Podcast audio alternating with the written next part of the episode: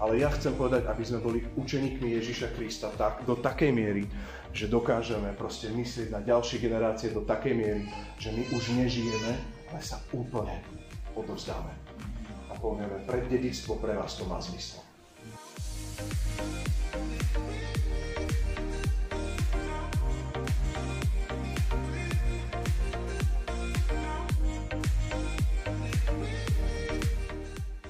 Som len tak skrátke zrekapituloval, aké kázne máme za sebou. Všetky kázne samozrejme sa dajú pozrieť na našich sociálnych sieťach. A hovorili sme o tom, že o Jozefovi, že Pán Boh dáva konkrétne povolania na život každého jedného z nás. To vieme. Každý z nás má nejaký talent, hrivnu, duchovný dar a tak ďalej. Ale je tam akýsi medzipriestor medzi tým, čo ti Pán Boh dal ako povolanie a medzi tým, keď sa osvedčíš a vstúpiš do toho povolania. Možno naozaj niekde na začiatku ti prorokovali ľudia, alebo sám si prežil nejaké veľké veci, do ktorých máš vstúpiť, na územia, do ktorých máš vojsť a ktoré máš žiť. Ale ja ti chcem povedať, ak iba čakáš, že to celé padne z neba, tak ver tomu, že dokonalý kouč ako hrnčiar hlinu zoberie si ťa do svojich rúk a on ťa bude pripravovať na všetky tie momenty a veci, aby si v tých Božích veciach neskončil zle, ale aby si v tých Božích veciach ustal.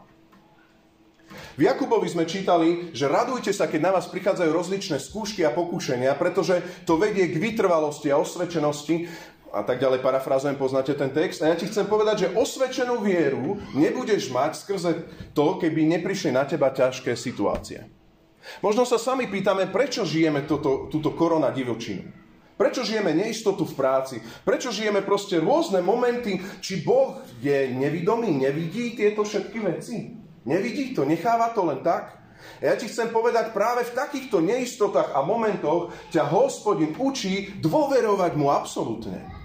Okresáva ťa, mení ťa a dokonca ťa učí, čo je naozaj najpodstatnejšie a ty môžeš rozsudzovať to podstatné od toho nepodstatného. Ani zlato, pokým nedáš do pece, nedokážeš prepáliť to čisté, bude to ešte stále také neprepálené, bude tam mnoho tých vecí, ktoré tam nemajú byť. Ale Hospodin, keď niečo robí, tak on to robí dokonalo a on ťa počúva, ako hrnčiar hlinu chce formovať na dokonalú vázu, ktorú chce použiť na vznešený účel. Amen? Na svoj účel, svojich plánov. A do tohto ťa Boh povolal. A ja by som dneska chcel naozaj dať takú krátku rekapituláciu. Prosím, skúsim to naozaj do minúty, takže to bude, dúfam, že rekord, lebo päť kázni to sa rýchlo, teda ťažko rekapituluje. Takže, ale poprosím vás o trpezlivosť, aby sme všetci, aj vy, ktorí ste nepočuli predošlé kázne, aby ste tiež mali niečo z dnešnej témy. Takže prvá vec bola, Jozef dostal povolanie.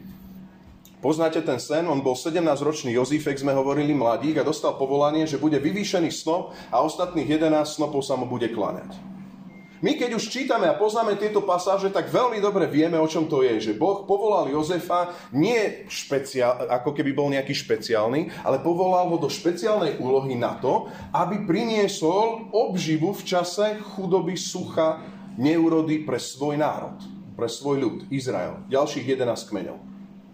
A Jozef prišiel a on, on mal iba sen bez výkladu. To bolo na začiatku. Keď dostaneš povolanie a ty ešte sám nevieš v tom kráčať, proste si iba dostal nejaký nadpis, Boh ti niečo dal a Jozífek prichádza a chváli sa tým. A hovorí, vieš, počujete, budete sa mi kláňať. A potom ho títo bratia prakticky vyhodili preč. Keď ťa Boh ako keby vydá na pospas tomu celému, aký si, kým si. sedemnásťročný Jozífek zrazu videl v zrkadle, kým on je. Druhé, druhá téma bola obdobie krivd a požehnaní. A Boh bol s ním uprostred krivd a požehnaní. A hovorili sme o tom, že Hospodin bol s ním, s Jozefom, keď bol u Putifara ako otrok, keď bol obvinený falošne Putifarovou ženou a v žalári. A viete, čo sa stalo? Hospodin ho nevyslobodzoval stadiaľ a dokonca ani Jozef nevolal si právnika a neutekal z okna domov. Ja tu nemám byť, ja nemôžem tu byť. Ja tu nepatrím, Boh mi dal úplne iné zaslúbenie. Nie, Boh, ten dokonalý kouč, Hospodin ho tam formoval v obdobiach krivd a požehnaní. A tak vedel spravovať Putifarov dom a vedel spravovať žalár. Stal sa akýsi manažer, zázračný Jozef. Všade, kde ste ho šupli, tak ho Hospodin požehnal. tretia kázaň, o ktorej sme hovorili, keď sa stávaš skutočný Boží služobník, to je tá transformácia, kedy, kedy dokonalý coach do teba vštepuje, aby si bol naozaj Boží. Aby si nebol služobník Božích zasľúbení bez výkladov. Boh mi dal sníček, halo, a vám dal sníček. To vy sa mne budete kláňať, hej? Toto bol Jozef na začiatku. Ja som mal sen a vy ostatní sa mi budete kláňať. Ale on bol zrazu v žalári zabudnutý, ukriúdený za to, že sa neprespal s Putifarovou ženou a dostal sa tam pe- pekara čašník. A hovorili sme, že, že Boh nás formuje ako Božích služobníkov práve vtedy, keď vieš slúžiť zo svojej krivdy ľuďom, ktorí napríklad sú tam právom. Oni právom sa dostali do žalára, ty si tam neopodstatnene a zrazu slúžiš nejakým vrchným čašníkovi, čašníkovi a pekárovi. A v minulú nedelu, alebo naposledy sme kázali, keď sa dostávaš na vrchol, ešte nie si v cieli. A hovorili sme, že zabudnutý Jozef zrazu ako keby sa dostával už do Egypta, ale hovorili sme, že už keď vzlietaš do tých Božích výšok, tak vieš použiť len to, čo si sa naučil. Ak odpisuješ lekcie, ak nedávaš pozor na autoškole a potom už naozaj ako pil, alebo ako pilot zrazu chceš zlietať, máš celú posadku ľudí a ty si celý čas to falšoval. Mal si cudzie zjavenia, cudzie lekcie, cudzie veci, proste všetko si len nechával tak, tak sa stane to, že sa dostaneš k faraónovi netransformovaný v povahe, v charaktere a ty možno dosiahneš, ale ako rogalo. Ťukneš tú výšku a drisneš naspäť. Ale Boh ťa vychoval práve na to, aby si dokázal dostať tú výšku, dostať sa do tých Božích vecí a letieť tam. Keď sa dostávaš na vrchol, ešte nie si v cieli. A on sa dostal, a počuj, teraz bol po faraónovi hneď druhý. Známy Jozef. Hneď bez, bez Jozefa sa nič nemohlo diať. Dostal druhý najlepší voz, druhé najlepšie auto, keď si to zoberieme. Chápeš to? Čo by si ty robil? Čo by tam robil Jozef, proste netransformovaný v, v charaktere? Čo by robil Rastík tam? Ja viem, čo by som robil asi. Och, som v cieli, wow! Není problém, kreditka, nie? Všetko môžem robiť, poviem, urobia za mňa. Nemusím vysávať za mňa, povysávať. Ale nie. Hej. Pozrite, ale on si nezaložil ruky, ale on vedel, že Boh ho tam povýšil nie preto, aby, ma, aby sa klaňal modle konzumu, ale preto, aby spravil to, do čoho Boh povolal. A pre ňoho to znamenalo plodnú prácu. A tu by som chcel kázať, keď sa staneš človekom dedičstva a skúsenosti. Až keď naozaj vydržíš celý tento proces, ak naozaj vydržíš celý ten proces toho, že ťa hrnčia formoval, menil ťa, dostal si sa tam do tých Božích vecí a až naozaj si beh dobehol a vieru si zachoval, stávaš sa nasledovania hodným vzorom pre Božie kráľovstvo. Priatelia, mne keď sa pokazí auto a niečo, niečo ako keby bachne, my, alebo strelí mi pod kapotou, tak viem, komu prvému volám. Volám nie ani auto, automechanikovi, ale volám svojmu otcovi, ocinovi. Pretože viem, že on je skúsený, on vie, on má najlepšie kontakty a keď to on vie opraviť, tak keď to on nevie opraviť, tak vie ešte komu zavolať, vie, čo urobiť. Alebo predstav si, že by si naozaj mal nejaký prúser, že ťa vytopilo, alebo niečo by sa stalo. Na koho sa obrátiš? Komu zatelefonuješ? Zavoláš tomu, ktorý ti nevie pomôcť? Zavoláš tomu, ktorý nemá odpovede? K tomu, ktorý neprišiel? Ten neprešiel tým všetkým? Alebo hľadaš niekoho, ktorý má odpovede z praxe, ktorý naozaj vie tie veci, ktorý prešiel tými momentami?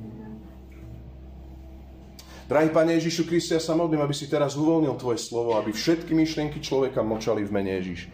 Uchob ma, Svätý Duchu, hovor k nám, túžime po Tvojom slove, daj nám zjavenie z Tvojho slova pre nás. Amen. A ja mám pocit, že ako keby v cirkvi je obrovský dopyt pre ľudí, po ľuďoch, ktorí naozaj sú vzormi. Ako keby... Keď sa, v cirkvi máme kopec otázok, ale akí sú, akí sú hodnotní tí ľudia, ktorí sa nikdy nevzdali, nevzdali. Amen. Akú majú vážnosť, akú majú hodnotu. Keď ty máš problém v manželstve a môžeš sa opýtať niekoho, niekto proste celý deň je s manželkou a v kuse je s ňou, ale kto žije reálny život a prešiel tými vecami a môže ti dať nejaké know-how.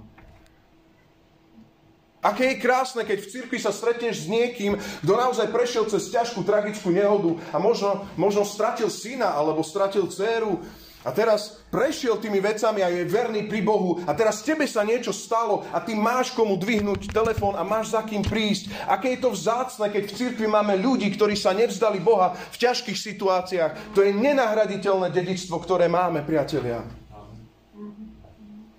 Pretože my vieme o tom, že Ježiš Kristus je náš Pán. Amen.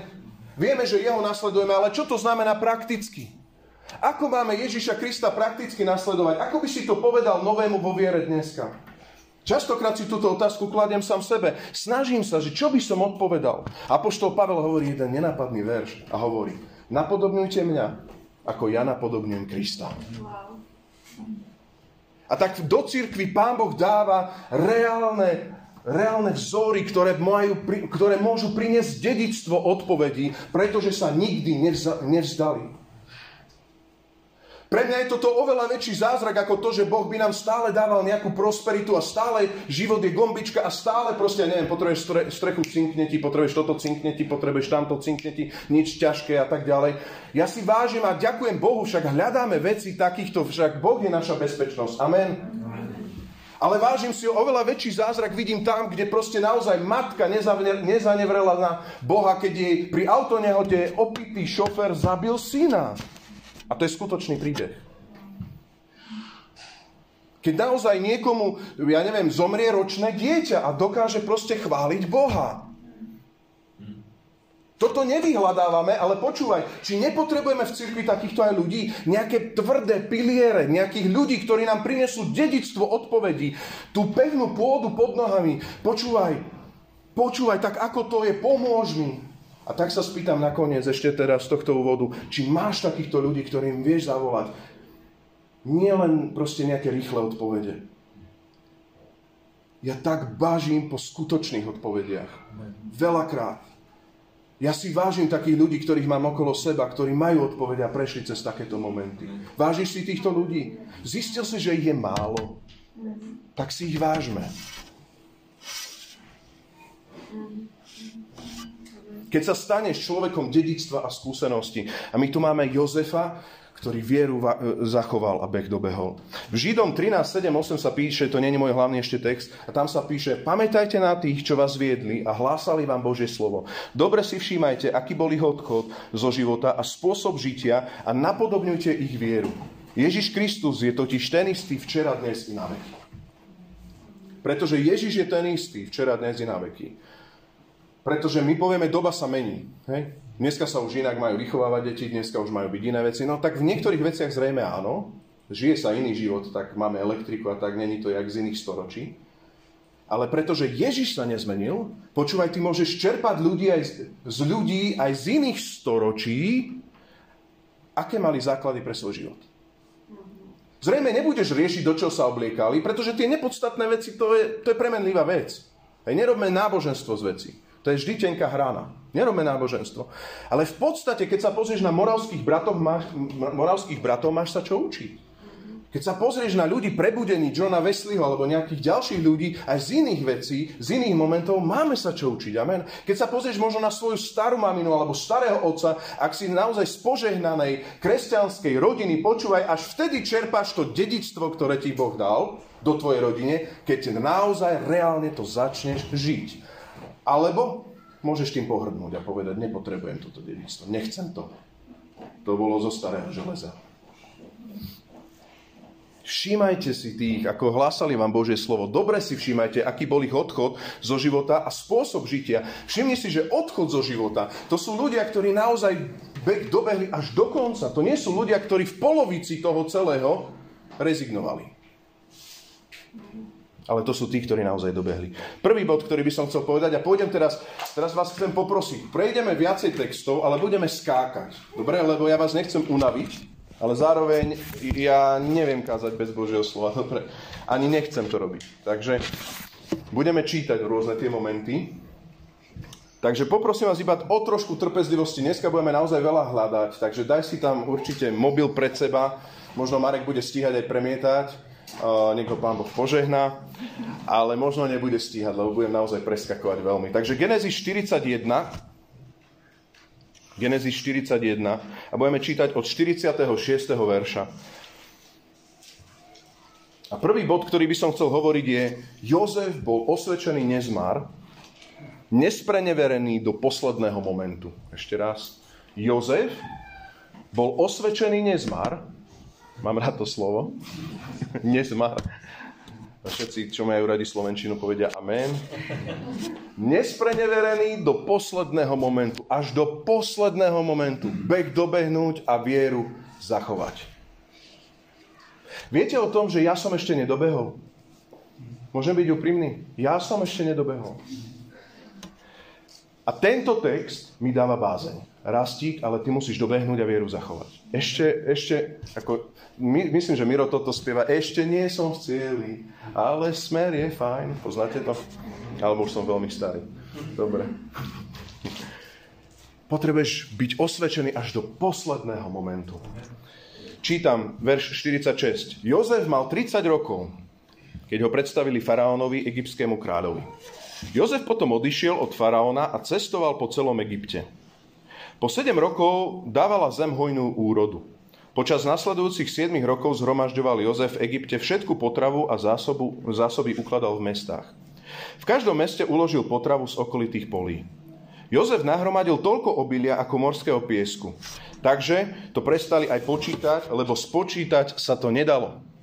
Skôr ako nastal rok hladu, Jozef sa narodil, Jozefovi sa narodili dvaja synovia. päťdesiattri. sedem rokov hojnosti v Egypte sa skončilo a ako Jozef povedal, začalo sa sedem rokov hladu. Hlad nastal vo všetkých krajinách, ale v celom Egypte bolo zatiaľ chleba dosť.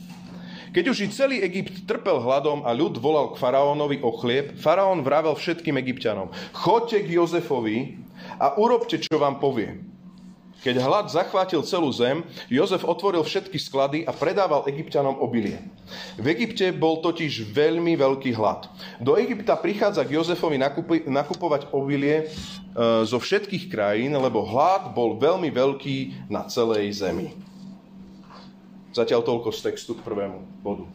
Čiže Jozef sa dostal, počúvajte, Jozef dostal kľúče od všetkého, bol po faraónovi, bol to faraón s malým F, takto to volajme, po faraónovi, faraón s malým F. Spravoval naozaj najväčšiu krajinu tej doby. Dostal sa naozaj do obrovských momentov, ktoré by nezvládol hocikto. Ale my vidíme, že on ako osvedčený nezmar nezaspal na vavrínoch, ale začal proste robiť to, na čo ho Boh povolal. Chcem ti povedať, že keď sa už dostaneš na miesta, o ktorých si kedysi ako keby len ani len nesníval, ty sa tam dostaneš, nezabudni na ten moment prvého povolania, ktoré ti Boh dal v sedemnástich rokoch. Ešte raz. Keď sa dostaneš do všetkých tých tvojich vysnívaných cieľov a koncov, to, čo si, to, čo si ani nesníval, ani nechýroval, ani neslýchal, neslýchal, keď sa tam dostaneš, nezabudni a nesprenever sa na to, že Hospodin riadi tvoj, bod, tvoj život, a keď Boh riadi tvoj život, tak ti dal nejaké povolanie v sedemnástich. Vtedy dokážeš žiť to, čo ti dal v sedemnástich. A on vedel o tom, že potrebuje vedieť spracovať suché a hojné roky. Hojné a suché roky. Prvý aspekt, ktorý by som tu chcel povedať pri, pri Jozefovi, je, že Boh dával hojnosť, Jozef makal. Nespreneveril sa, nespreneveril sa konzumu spokojnosťou. To je verš štyridsaťšesť štyridsaťsedem. Nechcem sa tu veľmi opakovať, ale je to veľká vec pre nás. Keď Boh dáva hojnosť, čo robíme? Ešte raz. Keď Boh dáva hojnosť, čo robíš? Moja skúsenosť je taká, že keď Boh dáva hojnosť, mne sa niekedy dáva aj ťažšie do zbierky. Môžem byť úprimný? To nie je len o zbierke. Pretože keď je, akože není hojnosť, tak, tak dôverujeme, že Boh nás môže poženať, že Pane, tak sejeme, ty to tak môžeš, tak trošku to rozvin to, nie, tak sejeme trošku, tak... Ale potom príde úroda a čo urobíš? Myslíš na ďalší rok? Myslíš na to, čo je ešte ďalej dopredu? Alebo vtedy je to ťažšie. Ja ti chcem povedať, keď už si doštudoval školu napríklad, dostal si už ten titul, čo potom robíš? Pretože Boh dával hojnosť, všetko sa mu darilo. A ja ti chcem povedať, práve ak sa ti teraz darí, potrebuješ sa pripravovať na obdobia, kedy príde ťažšie. Niekedy naozaj mi vybíja poistky to, ako si naozaj myslím, že vždycky všetko bude dobré. Ja viem, že bude dobré vždycky v Bohu a že to je dobrý cieľ, ktorý máme. Ale keby som išiel aj dolinou tvojej smrti, nebudem sa báť. Keby prišlo prenasledovanie, stratím pána. Rozumiete, že hovoríme tu o tom základe. My sa nádejame na dobrý cieľ. Kristus nám dal dobrý cieľ, tam nebude ani slza, ani choroba. Amen. Preto chválime pána, nás sa to týka. Amen. Ale ak chceš dobehnúť do konca, potrebuješ práve v období hojnosti vedieť pripraviť všetko na to, aby si mal pevné základy, aby si mal čo jesť vtedy, keď nebude pršať. Boh ti zjavil, že niekedy príde obdobie, keď nebude pršať. Máš čoho čerpať? Čo zhromažuješ už dneska? Pripravuješ sa už dneska na to, že možno príde prenasledovanie cirkev? Pripravuješ sa na to, že možno príde, ja neviem, výsmech? Že ťa možno niekedy vyhodia z práce? Si na to pripravený?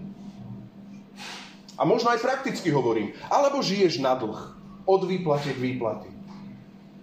Ja verím tomu, že to má aj ten praktický rozmer, že to není zdravé, aby sme žili od výplaty k výplate, ale potrebujeme naozaj vedieť, uchopovať, keď náhodou nás, ja neviem, babka nás požehná, dáno, teraz už babka mi nedáva takto, hej, ale že keď vám dala, tak wow, ste si mohli kúpiť všetko, nie? Však netrebalo hypotéky platiť, tak to bolo všetko vaše, moje všetko, hej, dostal si obaločku tridsať eur.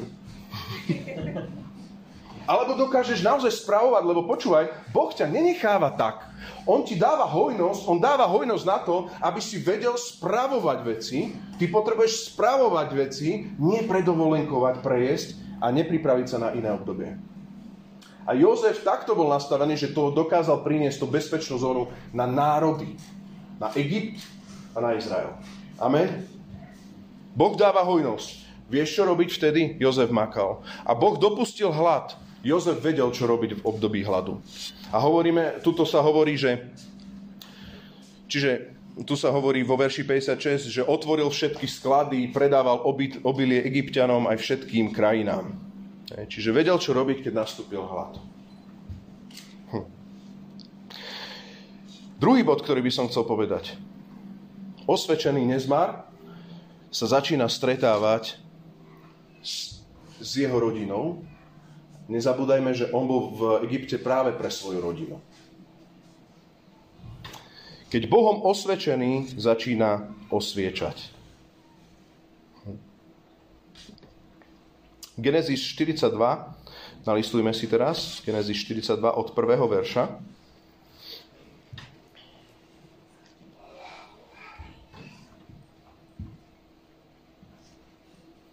Keď Jakob videl, že v Egypte predávajú obilie, povedal svojim synom, čo sa tu nečinne obzeráte? Potom dodal, počul som, že v Egypte predávajú obilie. Zíďte tam a nakúpte ho, aby sme zostali naživé a nepomreli. Desiati Jozefovi bratia zišli teda do Egypta nakúpiť obilie. Jakub však neposlal Jozefovho brata Benjamína s jeho bratmi, lebo si povedal, mohla by ho zastihnúť nehoda. S tými, čo šli do Egypta nakúpiť obilie, odišli aj Izraelovi synovia, lebo aj v Kanáne bol hlad. Jozef bol správcom Egypta, na jeho príkaz sa predávalo obilie všetkému ľudu. Keď prišli k nemu jeho bratia, poklonili sa pred ním tvárou až po, poklonili sa pred ním tvárou, tvárou až po zem. Keď Jozef zazrel svojich bratov, spoznal ich, no neprejavil to a rozprával sa s nimi tvrdo ako s cudzými ľuďmi. Spýtal sa ich, odkiaľ ste prišli? Odpovedali z Kanánu, aby sme nakúpili potravu. Jozef spoznal svojich bratov, ale oni ho nespoznali. Vtedy sa Jozef rozpamätal na sny, ktoré mal kedysi o nich a povedal im, vy ste vyzvedači, prišli ste si obhliadnúť neopevnené miesta krajiny. Oni však odpovedali, nie pane, tvoji služobníci prišli nakúpiť potravu. Všetci sme synovia jedného muža, sme statoční ľudia, tvoji služobníci nie sú vyzvedači. On však znova tvrdil, nie, prišli ste si obhľadnúť neopevnené miesta krajiny. Oni odpovedali, bolo nás tvojich služobníkov dvanásť, sme bratia, synovia jedného muža z Kanánu. Najmladší je teraz pri otcovi a jedného už niet. Jozef však opakoval, je to tak, ako som povedal, ste vyzvedači. Takto vás vyskúšam, akože žije faraón, odtiaľ to nevidíte, kým mi neprivediete svojho najmladšieho syna. Alebo teda brata. Zatiaľ toľko z Božieho slova. Keď prichádza ten moment, že naozaj osvečený nás osvečuje. Pane, daj mi milosť, aby som to povedal dobre. Osvedčený človek není človek pozície, ktorú si sám vyrobil. Nie je, odpo- nie je osvedčený ten, kto sám seba odporúča, ale koho odporúča Boh. A kto sa povyšuje, bude ponížený, kto sa ponižuje, bude povýšený. To sú princípy, ktoré proste reálne fungujú. Ale na druhú stranu sú ľudia, ktorí keď prejdú cez ťažké situácie, teraz hovorím zase ilustráciu, a keď sa k ním stretnete, tak stačí vám jedno ich amen a viete, že to celé preskúmalo všetko. Není to človek, ktorý veľa rozpráva, veľa mudruje, veľa sa sťažuje a, a proste zraňuje, pretože zranený človek zraňuje. Ale je to človek Božej autority a viete, prečo má takú autoritu Jozef? Pretože Kristus mu tú autoritu dal. Keď sa postaví Božia, Božia povaha pred teba, Kristus sám, keď sa pre teba postaví, to prináša bázeň a vtedy to každého z nás formuje, mení a osvieča. Neviem, či ma dobre rozumieš. Ak by, Jozef, ne, ak by sa Jozef spreneveril v žalári, bol by to len zranený Jozef, ktorý by si nárokoval autoritu u svojich bratov, prišiel by s krivdou, a teraz počúvaj, prišiel by s krivdou za svojimi bratmi a povedal, ja kvôli vám som bol v žalári. Ja kvôli vám som bol otrokom u Putifara. Ja kvôli vám, konečne vás vidím a vy musíte trpieť, pretože ja som trpel. Počuješ toho náboženského ducha v tom celom? Všímaj si toho náboženského ducha, pretože častokrát tento náboženský duch je aj v cirkvi. Žiaľ. Ešte raz.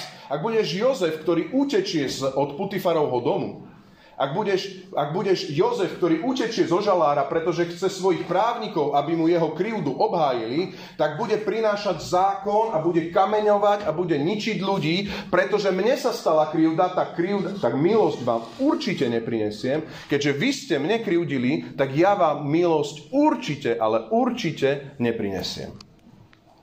Ale keď sa postaví človek, ktorý prešiel cez všetky krivdy a rozpráva sa s vami, ktorý prešiel cez všetky momenty ťažkosti, sprisahaní, krivých výpovedí. Či tam nevidíte charakter Ježiša Krista? Či to není Ježiš? Či to není Boží syn? Nekryudili sme Bohu niekedy v živote. Ja, ja veľakrát som si tak zareptal v modlitbe. Prečo a na čo? A bolo by lepšie inak. Je to ľudské, je to normálne. Ale Boh je ten, ktorý sa skláňa, ktorý prichádza, že hoď, sme, hoď ste ma zranili, ja som naschvál sa vydal k vám, aby som vás mohol zachrániť a spasiť. To je ten Kristov charakter, keď zoberie ten, ten Jozef, alebo keď ty, alebo tvoj brat, zoberieš tie krivdy na seba ako tvoj pán, ako Ježiš. Prenecháš pomstu a pustíš ju, aby si mohol požehnať tých ľudí, ktorí ti krivdili. Vtedy začína a uvoľňuje sa Božie kráľovstvo. Až vtedy, keď vstúpiš do Ježišovho charakteru, vtedy sa uvoľňuje Božie kráľovstvo. A prichádza milosť cez teba. Neprichádza cez teba súd, prichádza cez teba milosť. Neprichádza cez teba hnev, prichádza cez teba láska, pravda a milosť. A takíto ľudia majú bázeň od Hospodina pre nás. To je Božia bázeň. Pretože mohli zatrpknúť, ale nezatrpkli, oni žehnajú. Och, Páne, tvoj charakter viac medzi nami. Amen. A tak sa dostáva, a možno keď to prvýkrát čítaš, ja keď som prvýkrát čítal tieto texty, povedal som si, že Jozef, na čo toto všetko? Na čo toto všetko? Ale ja ti chcem povedať, toto je moment, kedy nie už dokonalý coach, počúvaj, kedy nie už dokonalý coach Hospodin skúšal okolnostiami Jozefa, ale kedy už osvedčený Jozef skúšal okolnostiami svojich bratov. A nie hociakými, ale tým, čím sám prešiel. Ak, ak by, ešte raz, ak by to robil Jozef, ktorý tým neprešiel, to by bolo na smrť a záhubu. To by, by bolo náboženstvo a zle. Ale keďže to on prešiel, priniesol dedičstvo. Zamysli sa, je dedičstvo spravodlivé? Ja sa nad tým niekedy tak zamyslám. Teraz materiál. Moji rodičia dru robia, mali horšiu východiskovú pozíciu. Napríklad, teraz poviem ilustráciu, lebo nechcem byť osobný, mám rád svojich rodičov, hej? Ale teraz si zoberá, ty to takto zdedíš. Môj starý otec vyrastal v detskom domove, opustený rodičmi. A ty takto zdedíš peknú, peknú rodinu, ha, ha, ha, hi, hi, tešíte sa a je to krásne. Ale počúvaj, dedičstvo je nádherné, ale niekto platil cenu. Kto, kto absorbuje tú krivdu? Kto absorbuje tú krivdu? Kto dopresekne ten začarovaný kruh, je to Ježišova povaha baránka. Amen. Povaha baránka. Skriesenia život. A dedičstvo je nádherné, ale niekto musí platiť cenu. A Páne, daj milosť, aby do cirkvi prišli, prišli Jozefovia, ktorí budú mať dedičstvo, nie dlhy, problémy, sťažovania a krivdy, ale dedičstvo. Pozrite, som kamarát, kamarát faraóna. Prišli domov. A v tomto si on ich skúša. Ale on si ich skúša vecami, ktorými sám prišiel, prešiel. A prvá vec, ja toto iba rýchlo prejdem, lebo by som sa tu mohol zamotať, ale budeme sa hýbať v tom štyridsaťdva, Genezis, hej. A prvá vec, prvú, prvú vec, ktorú on skúšal. Keď chceš dať niekomu dedičstvo, tak nedáš to hocikomu. Najskôr zistíš ich povahu, aká je, nie? Že si zober, že niekto stále je závislý na hazardných hrách, tak mu nezveríš. Nie preto, že ho nemiluješ, ale nezveríš mu. Lebo je hazardný hráč. Hej. Tak on si tu skúša. Prvá vec, máme sedem sedemnásť, hej, že to je náš, náš, uh, uh, naša prvá skúška od Jozefa. A on skúša, či sú takisto podlí jeho bratia, ako boli pri ňom. Že ho hodia do cisterny. A skúša proste ich úprimnosť, keď si ich úprimnosť osvedčuje osvedčený. A dáva im otázky pravdy. A pýta sa, že či klamú, alebo naozaj sú už úprimného srdca. Skúša ich. Akú máte úprimnosť? Je to také, ako pred trinástimi rokmi? Napríklad, priatelia, mne vyráža dých, toto je poznámka počiaru, že on za trinásť rokov sa tam dostal. Hneď po faraónovi Jozef bol za trinásť rokov. Za trinásť rokov zo sedemnásťročného junáka namysleného sa dostal, že spravoval krajinu. Keď sa oprie do teba hrnčiar, vie to ísť naozaj rýchlo. A on sa teraz dostal a skúša, ste rovnakého ducha, moji bratia? Alebo lutujete, čo ste spravili? Ste rovnakí buriči, klamári, alebo niečo? Alebo, alebo vás tiež Pán Boh pomenil? Ja verím, že toto robí sám Ježiš častokrát. Hej, keď to vidíme pri Petrovi, on príde, že dobre, zradil si ma, je to, je to v poriadku. Nepovedal to takto, ale jednu vec, vyhľadal ho a tým komunikoval, že je to v poriadku. A pýtal sa, miluješ ma, miluješ ma? Tak teraz pas. Znova ho povoláva, pás moje ovečky. Ježiš znova skúša. On dá nejaké obdobia do tvojho života a potom po nejakom období znova ťa vyskúša. Tak si sa pohol ďalej, rastík. Pohol si sa. Ja ti chcem odpustiť. Ja sa nejdem zaoberať minulosťou. Ale, ale tak čo mi odpovieš? Na tú istú situáciu budeš iný, rastík? Alebo zapredáte znova Benjamína? Alebo zase urobíte genocídu? Alebo zase proste, alebo ani Jozef neexistoval? Alebo vás to ani netrápi? Pokánie môže ísť vtedy, keď naozaj ťa niečo trápi, vtedy tá, mi, tá moc milosti ťa prenikne a ti uh, padne proste to bremeno z tvojich pliec. A tá voľnosť vtedy prerazí, keď vieš, čo máš zložiť pred tým, ktorý to môže zobrať, ktorý absorbuje tie všetky krivdy a nehnevá sa na teba. Amen. A on sa pýta otázky pravdy a skúša teda. Prvá otázka je, a hovorí, vy ste vyzvedači, prišli ste zistiť verš deväť, dvanásť a štrnásť. A on ich tak skúša a hovorí, že vy vyzvedači, špióni, prišli ste to celé mrknúť a tak ďalej. Ale oni odpovedajú čo? Odpovedajú v verši desať a trinásť. Prišli sme nakúpiť, sme synovia jedného muža, bolo nás dvanásť. Najmladší syn je pri otcovi a iného už niet. Dokonca tam vidíš vo verši trinásť, medzi sebou si vraveli, bratia, naozaj sme sa previnili proti svojmu bratovi. Videli sme úzkosť jeho duše, keď nás úpenlivo prosilo zľutovanie, no nepočúvli sme ho, preto doľahlo na nás toto súženie. O kom oni hovorili? Oni videli, že proste Jozef ich ako keby vydáva na pospas. Pýta sa ich a vidí ich ako vyzvedačov. A oni videli, že Boh sa k ním nepriznal a oni si hovorili, Boh, čo sme, čo sme ža- siali, to, sme, to teraz žneme. Boh sa za nás nepostavil. Je tu falošné sprísahanie a Boh sa za nás nepostavil. A hovoria medzi sebou, ten dôvod je určite to, že sme zapredali Jozefa. Vo verši dvadsaťjeden. My sme sa naozaj previnili proti svojmu bratovi. Videli sme jeho úzkosť duše, keď nás úpenlivo prosilo zľutovanie. My sme ho videli v tej cisterne, nechali sme ho tak. A teraz Boh nás vidí, že my sme rovnako v cisterne a necháva nás tak. Keď sa stane v tvojej, v tvojej povahe presne to, že stane sa ti nejaká skrivodlivosť a tebe zrazu sa prebudí svedomie a ty si povieš, veď aj ja som rovnaký bol niekedy. Ale potom to dáme rýchlo preč. Hej, že nechceme o tom hovoriť. Mne sa to stáva niekedy, že niekto ma, ja neviem, že zaohovára, alebo niekto urobí niečo naozaj zraňujúce, ale potom mi nabehne, že keď, keď proste sa stanú tie krivdy, že človeče, veď, ale ja som rovnako. To sa mi zrejme preto, preto deje, hej, že až taká tá poverčivosť. Za toto, toto sa mi deje. Preto ma Boh nechal. A Jozef to všetko rozumel a počúval. A videl, že oni ho riešili, že ich to trápilo. Že ich v tom svedomí, že oni proste stále riešili, tá vina toho, že zapredali svojho brata, bola stále na nich. Nebolo im to jedno. Zmienili sa o ňom a riešili to. A tak prichádza druhá skúška. A Jozef prináša druhú skúšku a hovorí, keď si ich činy osvedčuje osvedčený. Čiže najskôr bolo, keď si osvedčuje ich srdce alebo úprimnosť, a keď si ich činy osvedčuje osvedčený. To je vo verši tridsaťšesť. A otec Jakob začína proste nariekať a hovorí, stratil som Jozefa, mám stratiť ešte aj Benjamína. Jeho netrápil uväznený Šimeón, ktorý tam bol, proste toho netrápilo. On nechcel stratiť ešte aj najmladšieho. A tak celé to prešlo tak, že, že minuli všetky zásoby a museli sa znova vrátiť naspäť. Ale Jozef stále skúša ich činy. Či nie sú len takí, že rozprávajú, ale že to je naozaj pravda. Jozef nemal skadiaľ, skadiaľ vedieť, že Benjamín je naživé.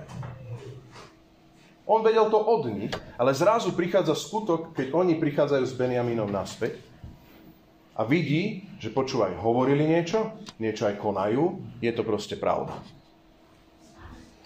A tu prichádza ďalšia, ďalšia situácia. Keď si ich charakter osvedčuje os, osvedčený. A to je schopnosť sebaobetavosti. A tu sa hýbem vo verši, teda Genezis štyridsaťštyri, prebehneme rýchlo tam. Trošku teraz prejdeme viac textu, aby som už potom mohol to celé uchopiť kázni.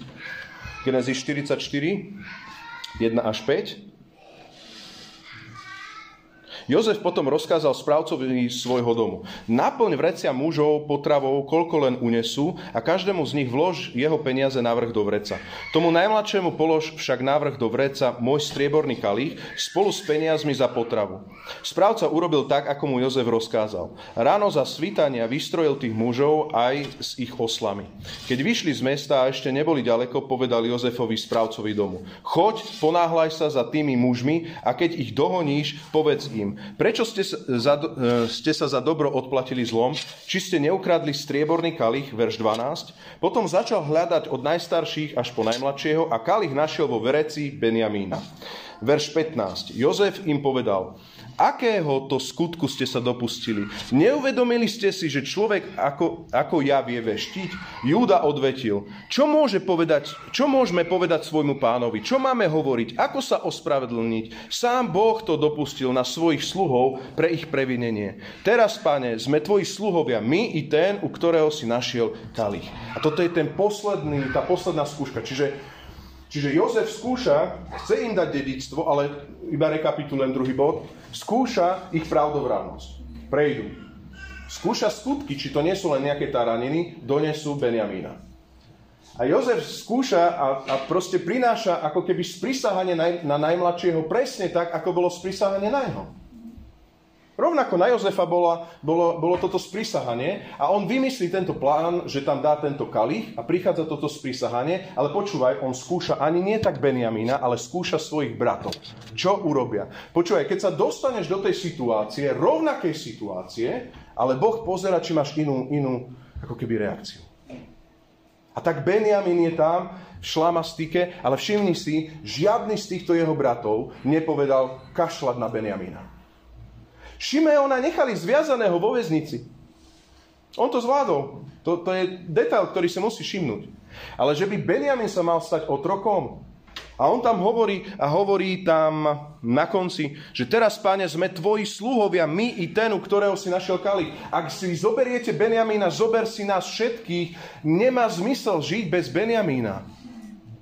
Nádherne zmenený charakter. A Jozef to celé pozerá. A teraz si daj do kontrastu tú situáciu s Jozefom a tú situáciu s Benjamínom. Keď Jozef bol hodený do cisterny, keď bolo vymy, oni ho chceli zabiť, nezabúdaj. Ruben sa pri, prihovoril na to, aby nezomrel, že predajme ho, speňažme ho.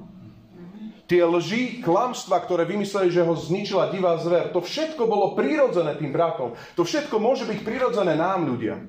Môže nám to byť prirodzené. A teraz prichádza Kristus a pýta sa tý, to povahou Jozefa, alebo možno aj cez osvedčených ľudí v cirkvi sa ťa to pýta, že či si iný, či si už iný, v tých istých situáciách, či je to už inak, či si sa niekde pohol, posunul. A teraz pozeraj, je tam Benjamín v šlamastike a Ruben hovorí, ja sa, Jakob, zaručím za ňo svojimi deťmi, a Júda hovorí, nie, ja sa zaručím svojim životom. A prichádza prúser a všetci bratia hovoria, Benjamín má byť otrok, tak my všetci budeme otroci. My všetci budeme otroci. My sme spolu. My držíme spolu. My sme bratia. My ho neopustíme. A tu prichádza to uvoľnenie toho dedičstva. Iba poznámka počiaru praktická, aby si to vedel uchopiť. Častokrát sa deje, že tie najväčšie dedičstvá nevidíme. Môže ich mať tvoj otec, duchovný otec, mama, kamarát, človek v cirkvi, neviem kto. Ale ty si jednoducho neriešiš, nevšímaš a nechceš. Neprichádzaš za ním. Ale ak máš zmenené srdce, tak si Jozefa všimneš a načerpáš u Jozefa.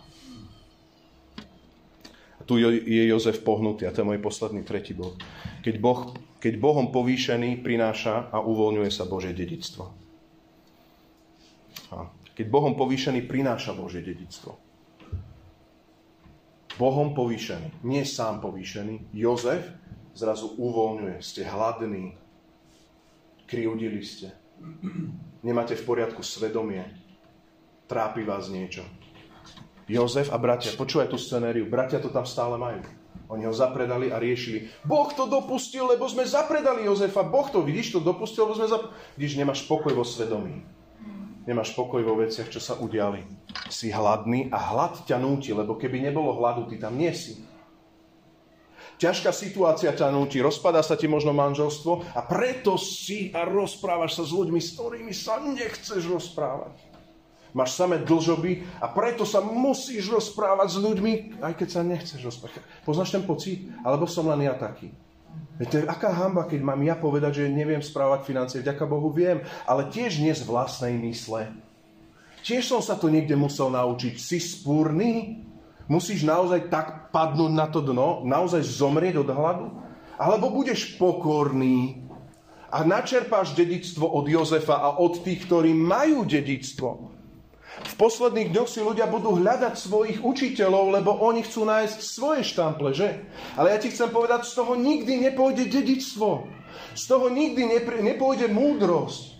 Nič sa nezmení v tvojom živote a potom len vidíš, ako keby Boh nefungoval. Ale ty potrebuješ ísť za, za ľuďmi, ktorí vedeli spravovať v čase hojnosti, vedeli prejsť všetkými krivdami, majú nazhromaždené, počúvaj, nielen obilie, ale skúsenosti, veci. Oni majú naozaj od Hospodina pozíciu na to, aby ti priniesli pokoj tvojej duši, ktorú má sám Kristus. Amen. Ja nerozumiem, prečo, prečo ľudia, keď majú problém napríklad nejaký, tak prídu za nekvalifikovanými ľuďmi. Ja to nechápem. Ak to nie je len preto, že chceš počuť, amen, dobre, brat, dobre. Ten ti povie nie, tak toho nie, vyhodím si s priateľov. Tento mi povie, dobre, Rony mi povie, dobre, Rony mi povie, amen, tak Rony je moja kamarátka. Ale ak chceš proste naozaj nejakého odborníka na auto, tak voláš človeku, ktorý to vie s autami, nie? Ale veď auto není také podstatné ako ľudský život, nie? Veď auto není tak podstatné ako ľudský život. Tak prečo, prečo by sme sa mali radiť s ľuďmi, ktorí sú trikrát rozvedení, sú, neviem, bez Boha žijúci v knižkách, prečítam si ich knižku a on mi bude hovoriť o tom, ako mám vychovávať deti, nie? Není to absurdné? Není to absurdné? Alebo že budem sa rozprávať o tom, ako, by, že za, ako zakladať zbor s ľuďmi, ktorí sú od stolika, vyložené nohy, každý deň káva, v živote nič nezaložili. Není to absurdné? Alebo s ľuďmi, ktorí sú poviazaní v pornografii, budem hovoriť o slobode. Není to absurdné? S ľuďmi, ktorí sú poviazaní proste hore, dole, proste naozaj vidíš na nich zvrhlosť a ty ideš hovoriť, počúvaj, sestra, brat, ja sa idem s tebou rozprávať o svetosti. Není to absurdné? Počúvaj, všimni si Kristové charaktery. Nežijem ja, žije vo mne Kristus. Kde sa to prejavuje? Kde sa to prejavuje? To je dedičstvo pre cirkev. Načerpaj tam, keď si hladný, načerpaj tam, oni sú darom. Sám sa staň tým darom, ale títo ľudia sú darom. A počúvaj, nikdy nebudú plní zatrpknutia. Po ovoci môžeš poznať, v bránte sa kvasu farizeu a saduceu, po ovoci môžeš poznať, keď je tam bodliak. To sú ľudia, ktorí neprešli lekciami, sú zatrpknutí a o mňa ide, lebo kryjúda. Ale tí, ktorí prešli, voľnosť, láska, odpovede, vernosť, Kristus, človeče. Povedz mi trochu viac. Ako ste to zvládli so mnou? Ako ste mňa vychovali? Ako ste vychovali? Ako ste prešli, keď vám zabilo syna? Ako ste tým prešli? Povie nejaký princíp, áno, toto sa mne nepáči, to je z iného storočia. Alebo hľadám to Božie v tom. A zoberieš ako taký zlato, zlato čo vieš, zlato, sito a ryžuješ, áno. Ale vieš, dobre, piješ sa piesku zlato. Zlato. To funguje. Ak môžem byť úprimný, ja som tiež rozmýšľal takú otázku. Vďaka, Bo- no, vďaka Bohu som bol dobre vychovávaný, to musím jasne povedať. A sme sa rozprávali so Sandy, nech nám Pán Boh požehná, deti, ešte to máme pred sebou. Ale som, mňa napadali také myšlienky, že, že ale veď proste ja si idem načítať knižky, ja sa idem sám rozhodnúť, ako idem žiť. Môžem to vyznať? Som v niečom vyrástol a ja sa sám budem. Až keď sa začalo niečo rozsypať. A potom, keď som sa tak pozrel, vďaka Bohu, Boh ma zastavil, ja som sa otočil, nepadol som hneď na, na ústa, ale som sa zastavil a som sa pozrel. A sú zlé výsledky mojich rodičov? Alebo sú Božie? Hľadoval som duchovne. Žili nejak zle, uletene, nenormálne. Vďaka Bohu, že som mal takýchto rodičov. A ja idem z toho čerpať. A teraz počúvaj, moji rodičia nie sú len moji. Ale oni sú pre cirkev tiež. Možno ty máš taký, a možno nemáš, tak si adoptuj. Nájdi Jozefov, ktorí prešli ťažkými situáciami. Ja tiež som mal rád skupinky s kamarátmi na kofole, ale prepáč, nebudú mi oni hovoriť úplne do manželstva, lebo by to zle skončilo. My sa budeme baviť o autách, o veciach, budeme sa mať radi a budeme si blízky. Ale ja nemôžem si dať radiť do niektorých vecí ľuďmi, ktorí neprešli všetkými vecami. A možno máš veľmi blízko Jozefa seba. Možno blízko seba máš ten Kristov charakter. Možno sú to, možno sú to tvoji rodičia, neviem, ak ťa Pán po, povolal, požehnal. Možno. Zase som si uletel, idem rýchlo na zem. Takže tretí bod je, keď Bohom povýšený prináša Božie dedičstvo. A teraz, teraz už prichádza, a ja ti chcem povedať, Jozef mal čo už priniesť. On už mal čo priniesť. A tu sa hýbem v Genezis štyridsaťpäť, jeden tri, tak prejdeme rýchlo tam.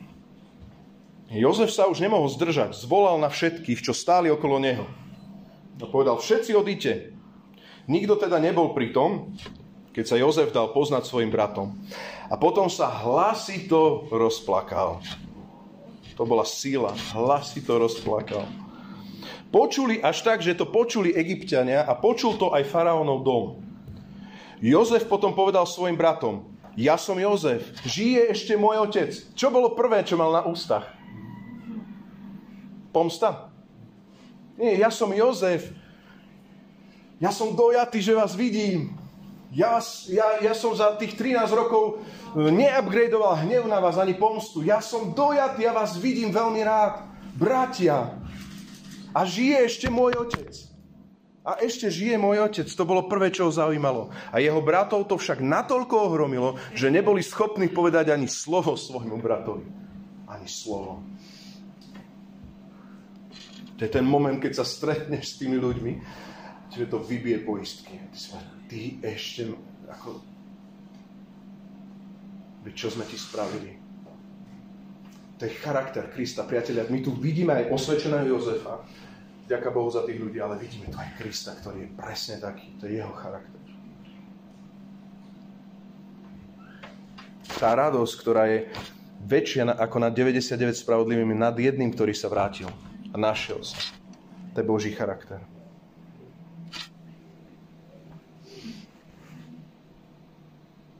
Si takýto človek, už som pri konci, mám, mám pár otázok, ale chcem sa spýtať, si takýto človek ako Jozef? Lebo ak nie, strašne blízko teba sú ohovárania. Strašne blízko teba je, je pomsta. Hnev, zvady, rozbroje, roztržky. Písmo to hovorí ako ovocie tela. Veľmi blízko. Ak nekráčaš v duchu v tých všetkých krivdách, bude to veľmi blízko. Bude to prítomné okolo teba. Pýtam sa, je to prítomné okolo teba? Buďme a rozhodnime sa dneska byť ako Jozef. A težme sa a milujme aj ľudí, ktorí nám krivdia. Druhý aspekt, ktorý vidíme, Jozef zrazu vedel s nimi rozprávať o zranení. A povedal vo verši štyri, štyridsaťpäť, prebehni verš štyri. Je, Jozef ich vyzval, pristúpte ku mne. Keď k nemu pristúpili, povedal, ja som Jozef, váš brat, ktorého ste predali do Egypta. Teraz, teraz sa však už netrápte a nech vás to nemrzí, že ste ma sem predali, lebo sem ma pred vami poslal Boh na záchranu života. Veď v krajine je už dva roky hlad a ešte päť rokov sa bude orať a nebude orať ani žať. Boh ma poslal pred vami, aby som vám v krajine pripravil zásoby a dožili ste sa veľkej záchrany. Čiže môžeme verš sedem spolu prečítať. Čo hovorí Jozef? Boh ma poslal pred vami, aby som vám v krajine pripravil zásoby a dožili ste sa veľkej záchrany. Čo tu Ježiš hovorí? Jedna nenápadná, čo tu Jozef hovorí, to je Kristov charakter. Jedna nenápadná vec, že on žil pre nich. On sa necítil využitý. On nepovedal, prečo ja tu musím trpieť, aby som vám pripravil zásoby a dožili ste vy veľkej záchrany a vy a pre vás a prečo. Ale on tam má úplne iný charakter. On tam má charakter a hovorí, Boh dal všetky tieto ťažké veci do môjho života, aby ma mohol použiť na to, aby som ja vedel priniesť záchranu vám v období hladu. Preto to ma Boh poslal, to je moja hodnota, privilegium, identita. To je mentalita Jozefa. Mentalita Krista je čo? Nepokladal za uľúpenú vec, proste on sa vzdal svojej slávy. Prišiel na túto zem, aby prišiel a zachránil a spasil, čo by bolo zahynulo. Amen. Amen. A ak nežijem ja, žije vo mne Kristus, tam smerujme a tam poďme a takto žijeme naše životy. On hovorí o zranení a hovorí, ja som Jozef, váš brat, teraz sa už netrápte, verš päť. Nech vás to už nemrzí, už to neriešte, už neriešme minulosť, počúvaj, máme budúcnosť. Ja som prešiel týmito vecami, Boh ma tam poslal, dobre, ukriudili ste mi, Boh ma pred vami, čiže on ešte pred vami mi toto celé dal, dobre, použil si vás na to, ale už pred vami som bol povolaný, už neriešme tieto veci, poďme do budúcnosti, pozrite, mám kľúče od celého Egypta, prichádza nejaká, proste prichádzajú hlady a tak ďalej, prichádza ťažké obdobie, poďte, poďte, bratia, vyriešil som to, beh som dobehol, vieru zachoval, ide dedičstvo.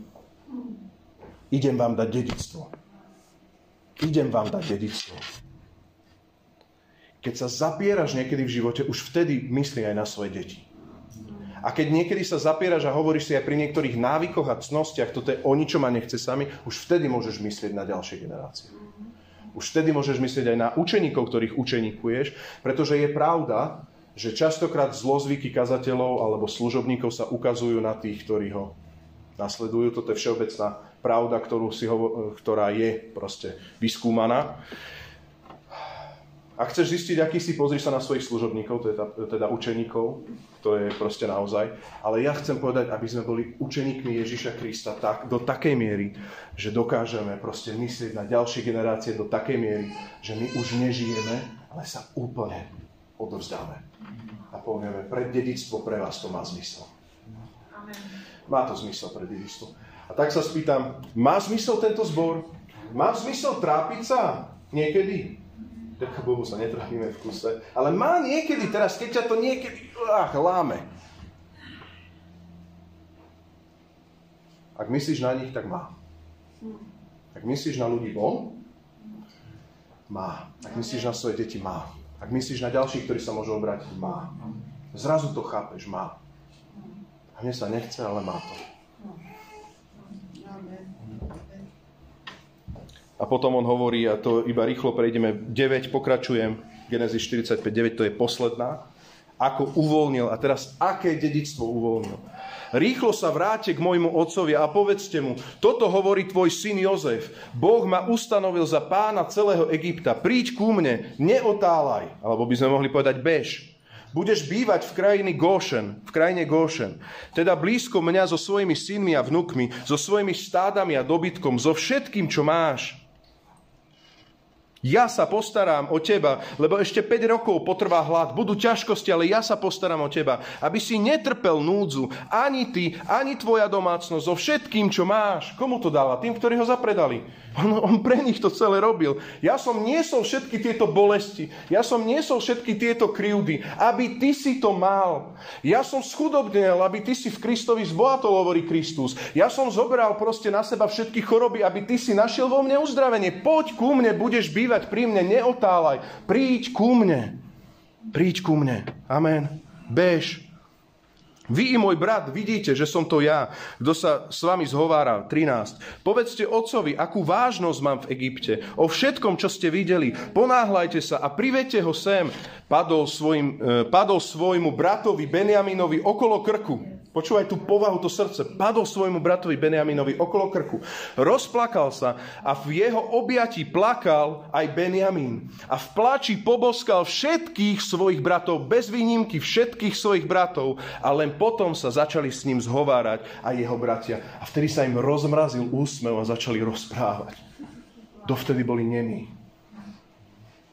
Kristov charakter lásky.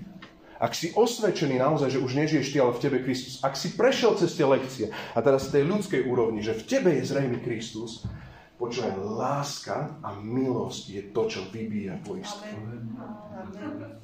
Nič iné. Nie farizejské kamienky a to, ako to vieš. Láska, milosť a seba obeta, že ty to robíš pre nejaké dedičstvo, pre mňa.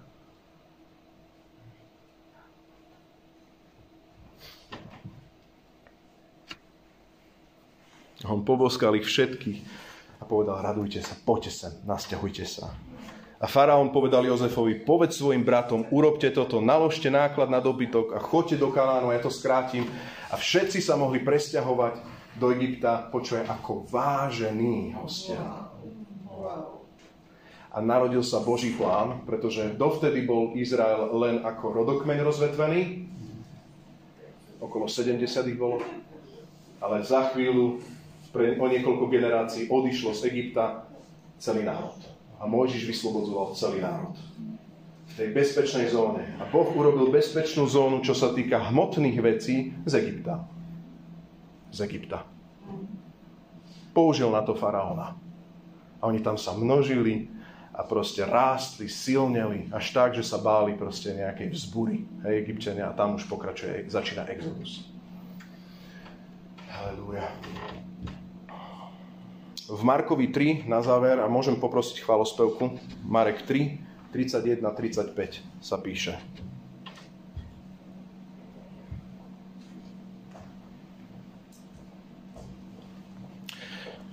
Ježiš Kristus tam, hej, vystupuje, kontext. V tom prišla jeho matka a jeho bratia za Ježišom.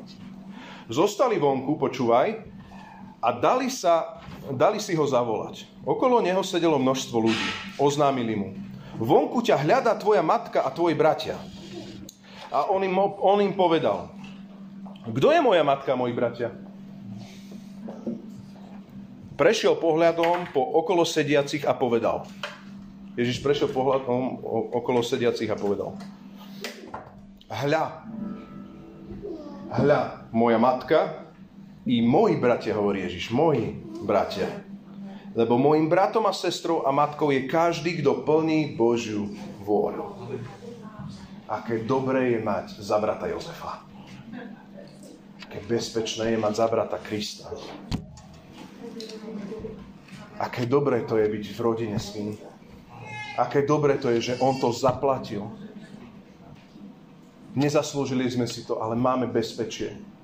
Zranili sme, skrivdili sme, zapredali sme a on nás miluje.